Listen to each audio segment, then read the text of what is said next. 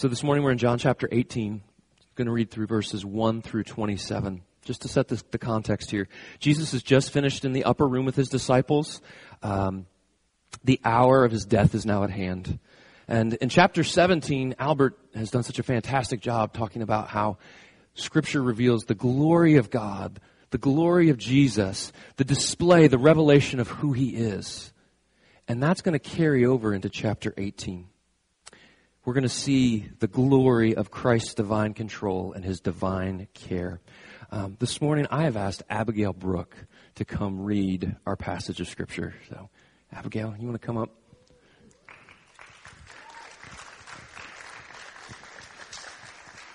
Awesome. It'll be projected on the screen behind you, um, but if you have your Bible, I'd encourage you to have your Bible out as well. When Jesus had spoken these words, he went out with his disciples across the Kidron Valley, where there was a garden, which he and his disciples entered. Now Judas, who betrayed him, also knew the place, for Jesus often met there with his disciples. So Judas, having procured a band of soldiers and some officers from the chief priests and the Pharisees, went there with lanterns and torches and weapons. Then Jesus, knowing all that would happen to him, came forward and said to them, Whom do you seek? They answered him, Jesus of Nazareth. Jesus said to them, I am he. Judas, who betrayed him, was standing with them. When Jesus said to them, I am he, they drew back and fell to the ground. So he asked them again, Whom do you seek? And they said, Jesus of Nazareth. Jesus answered, I told you that I am he. So if you seek me, let these men go. This was to fulfill the word that he had spoken. Of those whom you gave me, I have lost not one. Then Simon Peter, having a sword, drew it and struck the high priest's servant and cut off his right ear. The servant's name is Malchus. So Jesus said to Peter, Put your sword into its sheath. Shall I not drink the cup that the Father has given me? So the band of soldiers and their captain and the officers of the Jews arrested Jesus and bound him. First they led him to Annas, for he was the father in law of Caiaphas, who was high priest that year. It was Caiaphas who had advised the Jews that it would be expedient that one man should die for the people. Simon Peter followed Jesus, and so did another disciple. Since that disciple was known to the high priest, he entered with Jesus into the court of the high priest. But Peter stood outside the door. So the other disciple, who was known to the high priest, went out and spoke to the servant girl who kept watch at the door, and brought Peter in. The servant girl at the door said to Peter, You also are not one of this man's disciples, are you? He said, I am not. Now the servants and officers had made a charcoal fire because it was cold, and they were standing and warming themselves. Peter also was with them, standing and warming himself. The high priest then questioned Jesus about his disciples and his teaching. Jesus answered him, I have spoken openly to the world. I have always taught in synagogues and in the temple where all Jews come together. I have said nothing in secret. Why do you ask me? Ask those who have heard me what I said to them. They know what I said. When he had said these things, one of the officers standing by struck Jesus with his hand, saying, Is that how you answer the high priest? And Jesus answered him, If what I said is wrong, bear witness about the wrong. But if what I said is right, why do you strike me? Annas then sent him bound to Caiaphas, the high priest. Now Simon Peter was standing and warming himself. So they said to him, You also are not one of his disciples, are you? He denied it and said, I am not. One of the servants of the high priest, a relative of the man whose ear Peter had cut off, asked, Did I not see you in the garden with him? Peter again denied it, and at once a rooster crowed. Thank you, Abigail. Let's go to the Lord in prayer. Father, um, as we come to your word, this is just so rich. There's so much we're not going to have time to, to cover everything. And Father, I thank you that your word is such a treasure and that there is so much that you are always going to have us to mine, to learn. God, that you'll draw us deeper and deeper into you to see your glory. But Father, you have things for us this morning. Father, um, I pray that you would meet us. Thank you, Spirit, that you are going to illuminate all the things that you want us to see, that you're going to put a spotlight on Jesus. So, Father, we put our hope and trust in you. We pray this in Christ's name. Amen. Amen. So, so picture the scene. The Passover meal is over. The, the dirty dishes are, are on the table. Jesus has taken time to, to be with his disciples. Judas has left, so there's just the 11. Jesus has been preparing the disciples for what is now to come. And then he prays for them. And then we're told in the beginning of chapter 18 that, that after Jesus spoke these words, it says, he led the disciples to a garden. And this was a, a familiar garden. It's a place that they had been going to very often. This is no coincidence. You see, Jesus was going to the very location he knew Judas would expect to find him. You see, Jesus wasn't being tricked or lured into some trap where he was going to be captured. He was leading himself to the very place that he knew he would be captured. He was ensuring it would take place. You see, Jesus was in complete control of his destiny and his death. And sure enough, that's where Judas comes. And Judas arrives with a band of Roman soldiers and some Jewish temple police. Now, in the original language here, it says that it's a, a cohort of Roman soldiers. And a cohort would be about 600 men. And there's some debate whether or not it was that many men here. It could have been a, a subset, maybe about 200 men. But Judas brought a massive group of men. And he brought along the rent-a-cops. Now, the, the, the, the, Jewish temple police were, were officers that had a, a role as well. And so it's, it's interesting. You have Jews and Gentiles gathering together to come capture Jesus. See, the Jews were angry, and when we refer to Jews, oftentimes we're talking about the religious leaders.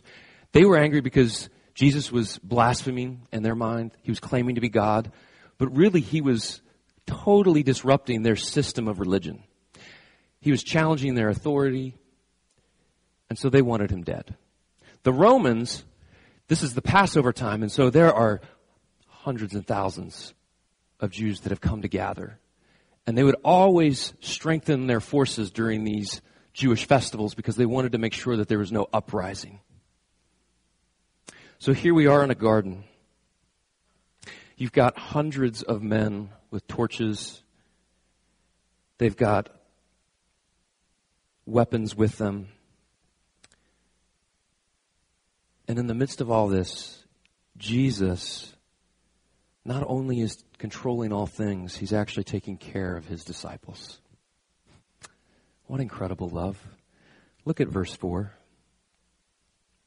Then Jesus, knowing all that would happen to him, he knows what's going to happen. He says, Whom do you seek? Now, if Jesus knew everything that was going to happen, why in the world did he just ask them, who are you looking for? Couldn't Jesus have answered that? I'm the guy you're looking for. Here's why. I think two reasons. First, Jesus asks them twice, correct? And both times they say, we're looking for Jesus of Nazareth. Jesus did this because now he has just established, you're looking for me, and the only warrant you have is for me. Therefore, these men are to be let go. See, Jesus was protecting his disciples. He made it clear to the, the, the, Romans and to the Jewish officers, look, you're not here for them. You have to let them go. And so Jesus willingly gives himself up on their behalf. Jesus is complete control. He's calling all the shots. Verse 9 tells us, he says, the reason that Jesus did that and made sure that all the disciples, the 11 disciples, were let go, why? It was to fulfill the word that he had spoken. Remember the prayer that he prayed? I won't lose any one that you've given to me. He had spoken, Of these whom you gave me, I have lost not one. What does it mean that Jesus didn't lose one? Jesus was protecting these disciples, not just physically. Yes, he protected them from being arrested. But their faith is getting rocked to the core. And Jesus is going to sustain and protect their faith from a trial that their faith could not stand up against. You see, he wasn't going to let any one of them fall away from faith. Jesus didn't let the disciples be captured and taken out of the garden because he knew if they were arrested, their faith wouldn't be able to handle it. And that's why Jesus says, Take me, let them go. There's going to come a time when the disciples will have faith that can handle being arrested. There's going to come a time when their faith can handle a persecution beyond what they could have ever imagined. But this wasn't the time. And so Jesus, even knowing that he is going to his horrific death, is protecting his own. Does Jesus lose anyone today? I mean, doesn't it sometimes feel like your trial or your temptation is going to absolutely crush you? You feel like, God, I, I can't handle this. There's no way I can get through this. Guys, there's times where my faith is rocked. And yet Jesus is still today protecting us and our faith from a temptation and a trial that would utterly destroy our faith. Look, it doesn't mean that he's not going to allow us to walk through difficult trials but a smoldering wick he will not snuff out. And when our faith does fail, I love the song that you had us sing this morning, guys. I'm going to cling. I'm going to cling. Oh, but you know what? Anybody watch American Ninja Warrior? Man, I wish I could be an American Ninja Warrior. You're watching these guys and they're holding on and they're gripping and then it gets to where they've only got an inch of a ledge and suddenly their finger strength just gives out. And they fall into a, a, a bath of water. In the Christian life, God says, look, I'm, hold on, hold on. And the whole time, our Father's walking right there with us. I got you. And when our finger strength just l- drops, He's like, I had you the whole time. Here you go. Hook back on. Let's keep going. You see, Jesus is still doing that for us today. He's not going to let our faith be destroyed. And praise God, it's not about a perfect faith, because none of us have it. It's about an imperfect faith in a perfect Savior. So when the officers say to Jesus' question, Who are you looking for? Or Jesus re- replies and he says, I am.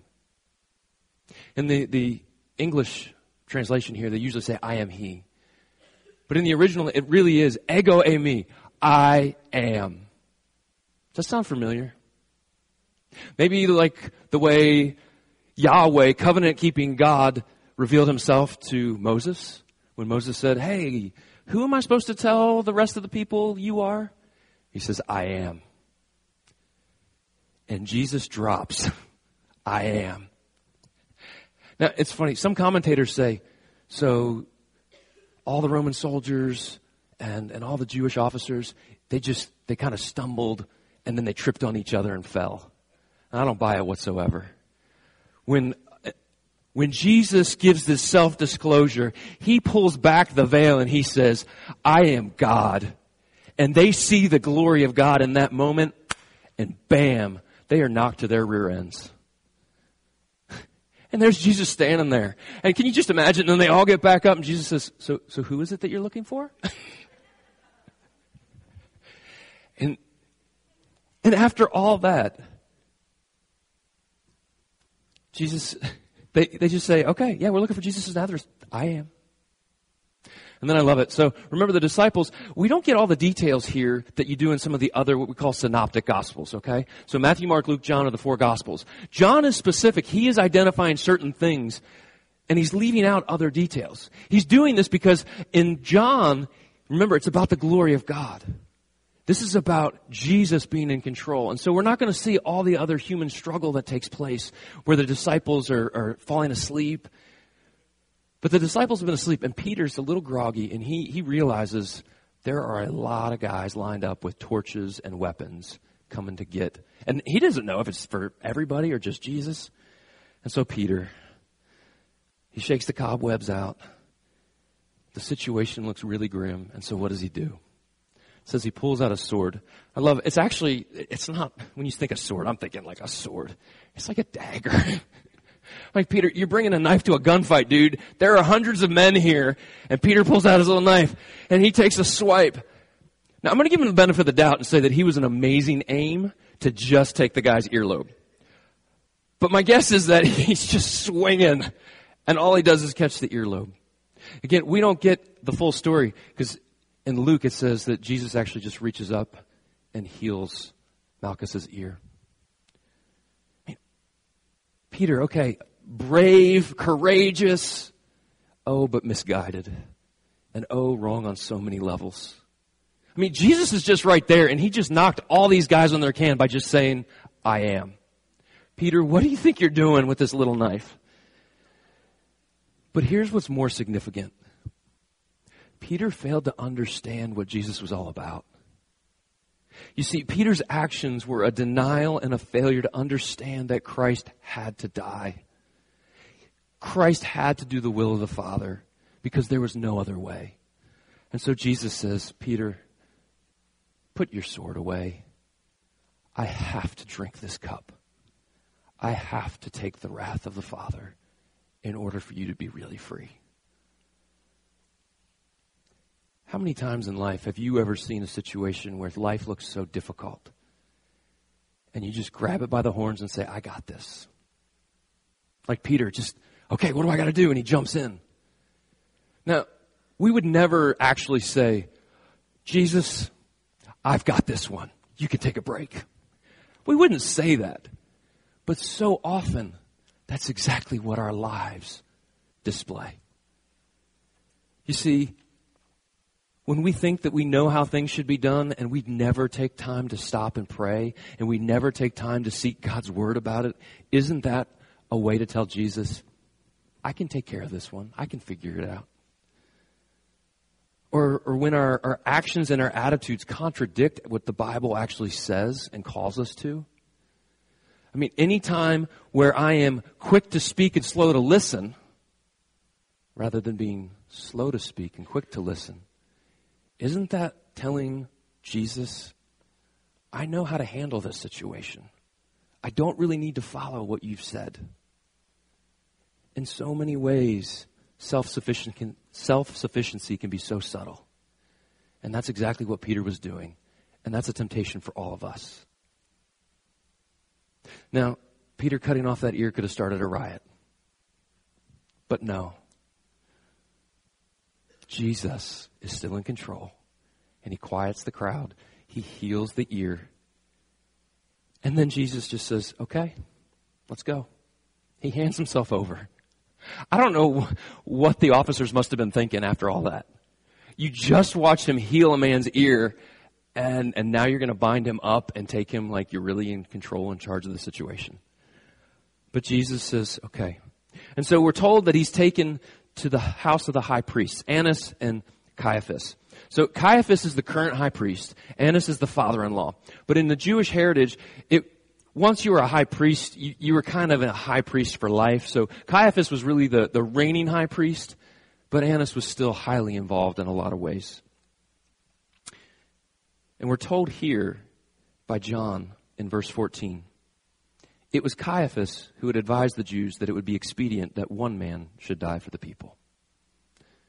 I mean, from a human perspective, it looks like Jesus' destiny is completely in control by, by these high priests. But John's saying, no.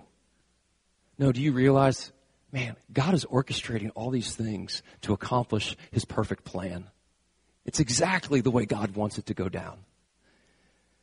You see, Caiaphas isn't in control. He's just part of God's plan. Have you ever felt like things are falling apart and that there's no way it could be God's plan? Have you ever wondered, God, are you really in control? It happens for us, doesn't it? But do you see all throughout Scripture, particularly in this passage, Jesus is still sitting on the throne. The Father is still in charge of all things. It might not be working out the way you would expect. The disciples are confused. They scatter. Whoa, what's happening? This isn't what we planned. Oh. But not once has it been out of the control of a perfect, loving Father. Peter and John were told, follow Jesus to the house of the high priest. And somehow John has connections with the priest, and so he's able to enter right away, and Peter has to wait at the gate. But John pulls some strings, and next thing we know, the servant girl who's keeping watch at the gate allows Peter to come in. And as Peter enters, she asks, Are you one of the man's disciples? No sword this time, is it? Maybe it was the girl that scared him. no, this time Peter says, No, I don't know him. Peter's afraid. He doesn't know what's going to happen. Can I really trust Jesus? Can I trust what's going to play out in front of me? You know, I think sometimes I can I can get hard on Peter and be like, "Man, how could you deny Jesus?" Hmm.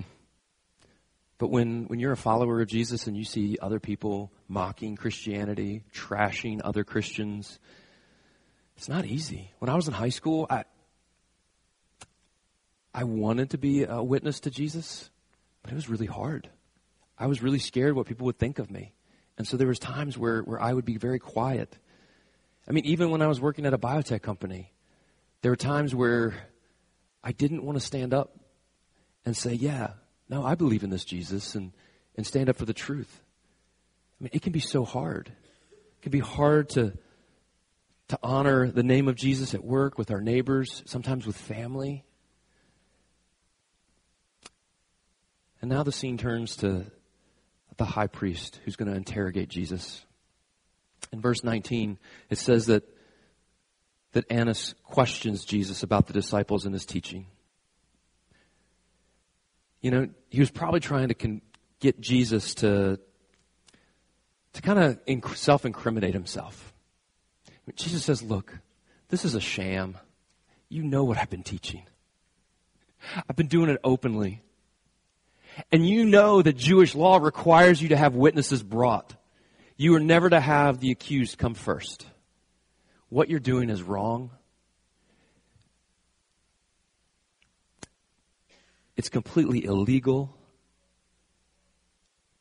And when Jesus responds, one of the servants pops Jesus across the face. The Son of God in flesh who has done nothing wrong, who said, What you are doing is wrong, is now struck in the face.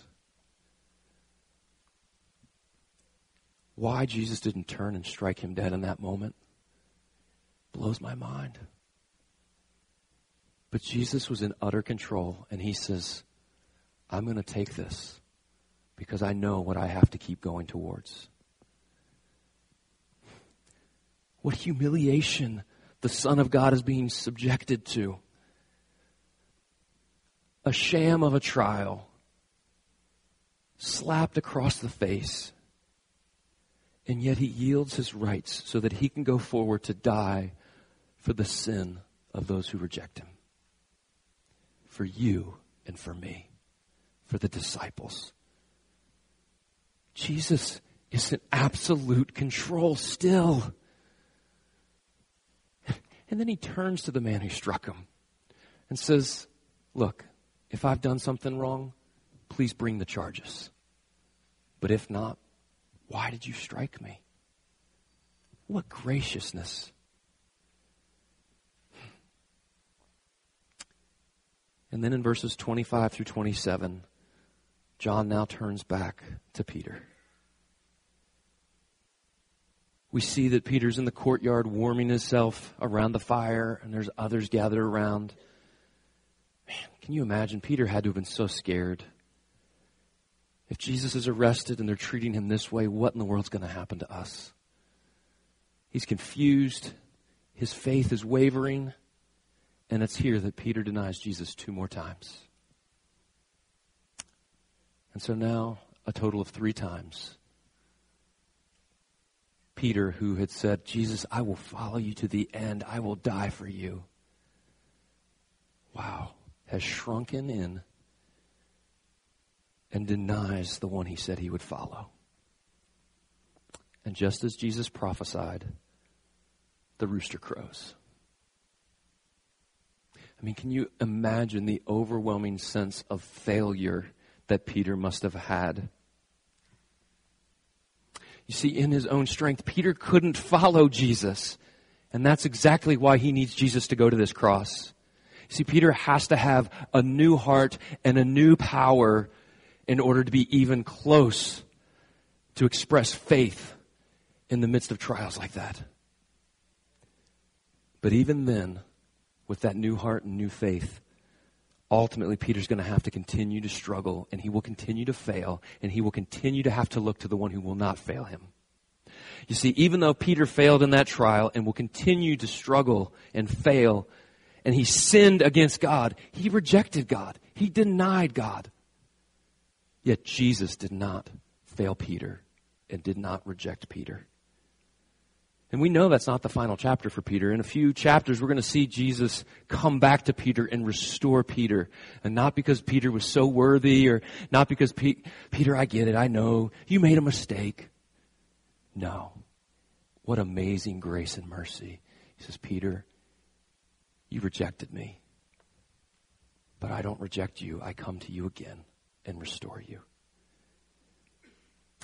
Have you ever felt like your faith has failed you completely? Have you ever felt like you've just blown it? And when it came to trusting and following Jesus, man, I, have got plenty of stories. Um, one of the areas that can be a real struggle for me um, to express faith and follow Jesus in, is sports. um, so when, when my kids, well, Carissa was playing soccer when she was younger, and uh, I had a tendency to stand on the sideline and cheer a lot, but I also like to commentate and talk about how the referees were doing, and I, I encouraged the good calls. Um, I might have also pointed out the times when they weren't as good. Um, I would also kind of help coordinate the kids where they should be at different times. I mean, it was just like this ongoing. There's a, a real struggle for self control. And one game, they asked me to be a, a, line judge, and, and all you had to do is just walk up and down the side and, and pull up a little flag when the ball went out of bounds. Pretty straightforward. Okay, well, you just put me like right next to the game. And so, man, I am cheering and Carissa's in goal. And so I'm like telling the defense where to be. And I'm like, come on, guys. And the ref's like, hey, you need to stop. Okay, okay.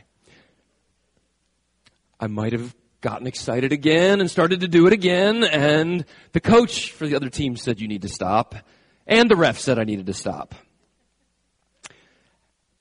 And a lot of people know that I'm a, a believer. They know that at the time, I wasn't a pastor, but I was working with the church and wanted to be a pastor at the church. And I, I mean, I prayed. I was like, God, please help me. I'm, have self control. And man, next thing I know, man, these kids are coming down at my little girl, and I'm like, I'm right back in the game again. And I'm telling, and all of a sudden, the referee blows the whistle, and he walks over to me. So I mean, all the parents are watching, everybody's watching, and he's just like, "Can you please put down your flag and walk around the field and go sit down?" So the walk of shame ensued. Had to walk all the way, and it's just so. And I'm I'm ready to sit down next to Cassie, and she's like, "Nope." I mean, I I blew it. I blew it, and I blew it in public. I felt like such a failure. I felt like, man, Lord, I know what you called me to, and I just made a disaster out of it. I felt like a failure. But even in that moment, Jesus didn't fail me. He was with me and he forgave me. You see, we have to always fight to be faithful, but we have to remember that it's always Jesus that keeps us and not ourselves. Our ultimate hope must be in him and not our strength just like we talked about last Sunday out of 1 Peter 3 5. You who are guarded by faith until salvation that is ready to be revealed in the last time. Who does the guarding? It's Him, not us. Let me ask you when, when you look around and you see everything so dark and hopeless, or life seems out of control, it's hard to understand what God is doing. doesn't the Spirit of God gently remind us that King Jesus is still in control? He's not taken by surprise. And in that very moment, He's actually praying for us, sustaining our faith, strengthening us. And in that moment, we have a choice. We have a choice in how we respond to that grace. Lord, am I going to believe that and let that shape how I now live? Or am I going to stand there frozen on the edge of that diving board and say, No, Lord, I won't go there because I don't trust you? Or are we going to just say, I got this, I can take care of it? And we just plow forward. No, God calls us to say, I want you to look to me. Remember that I'm in control. And then listen to the words of Peter. Later on, after Peter has been restored, after Peter now, because of the life, death, and resurrection, the risen Savior who has given Peter a new heart and has strengthened his faith, Peter says in a letter that he writes in 2 Peter, For this very reason, I want you to make every effort to supplement your faith with virtue and virtue with knowledge, and knowledge with self control, and self control with steadfastness, and steadfastness with godliness, and godliness with brotherly affection, and brotherly affection with love. He says, Look, Jesus is going to hold you, and he's going to strengthen your faith. And you now have this responsibility to respond to that faith, to keep strengthening it, and keep working at this because of what Christ has done and not to try to operate as a church in your own flesh and think you know how to do it, and not to operate in your family and deal with life in ways that you think you know best. He says, but I want you to, to work hard at adding to your faith all that Christ has called you to now. And when you fail, which you will, your hope was never in you. It was in the Savior who was completely in control and walked himself to a cross to die for you so that he would never lose you. Shouldn't that give us hope? Shouldn't that give us confidence? Shouldn't that change the way we look at life? Shouldn't that call us to now make every effort to add to our faith because we know the one who's going to sustain our faith? Let's pray.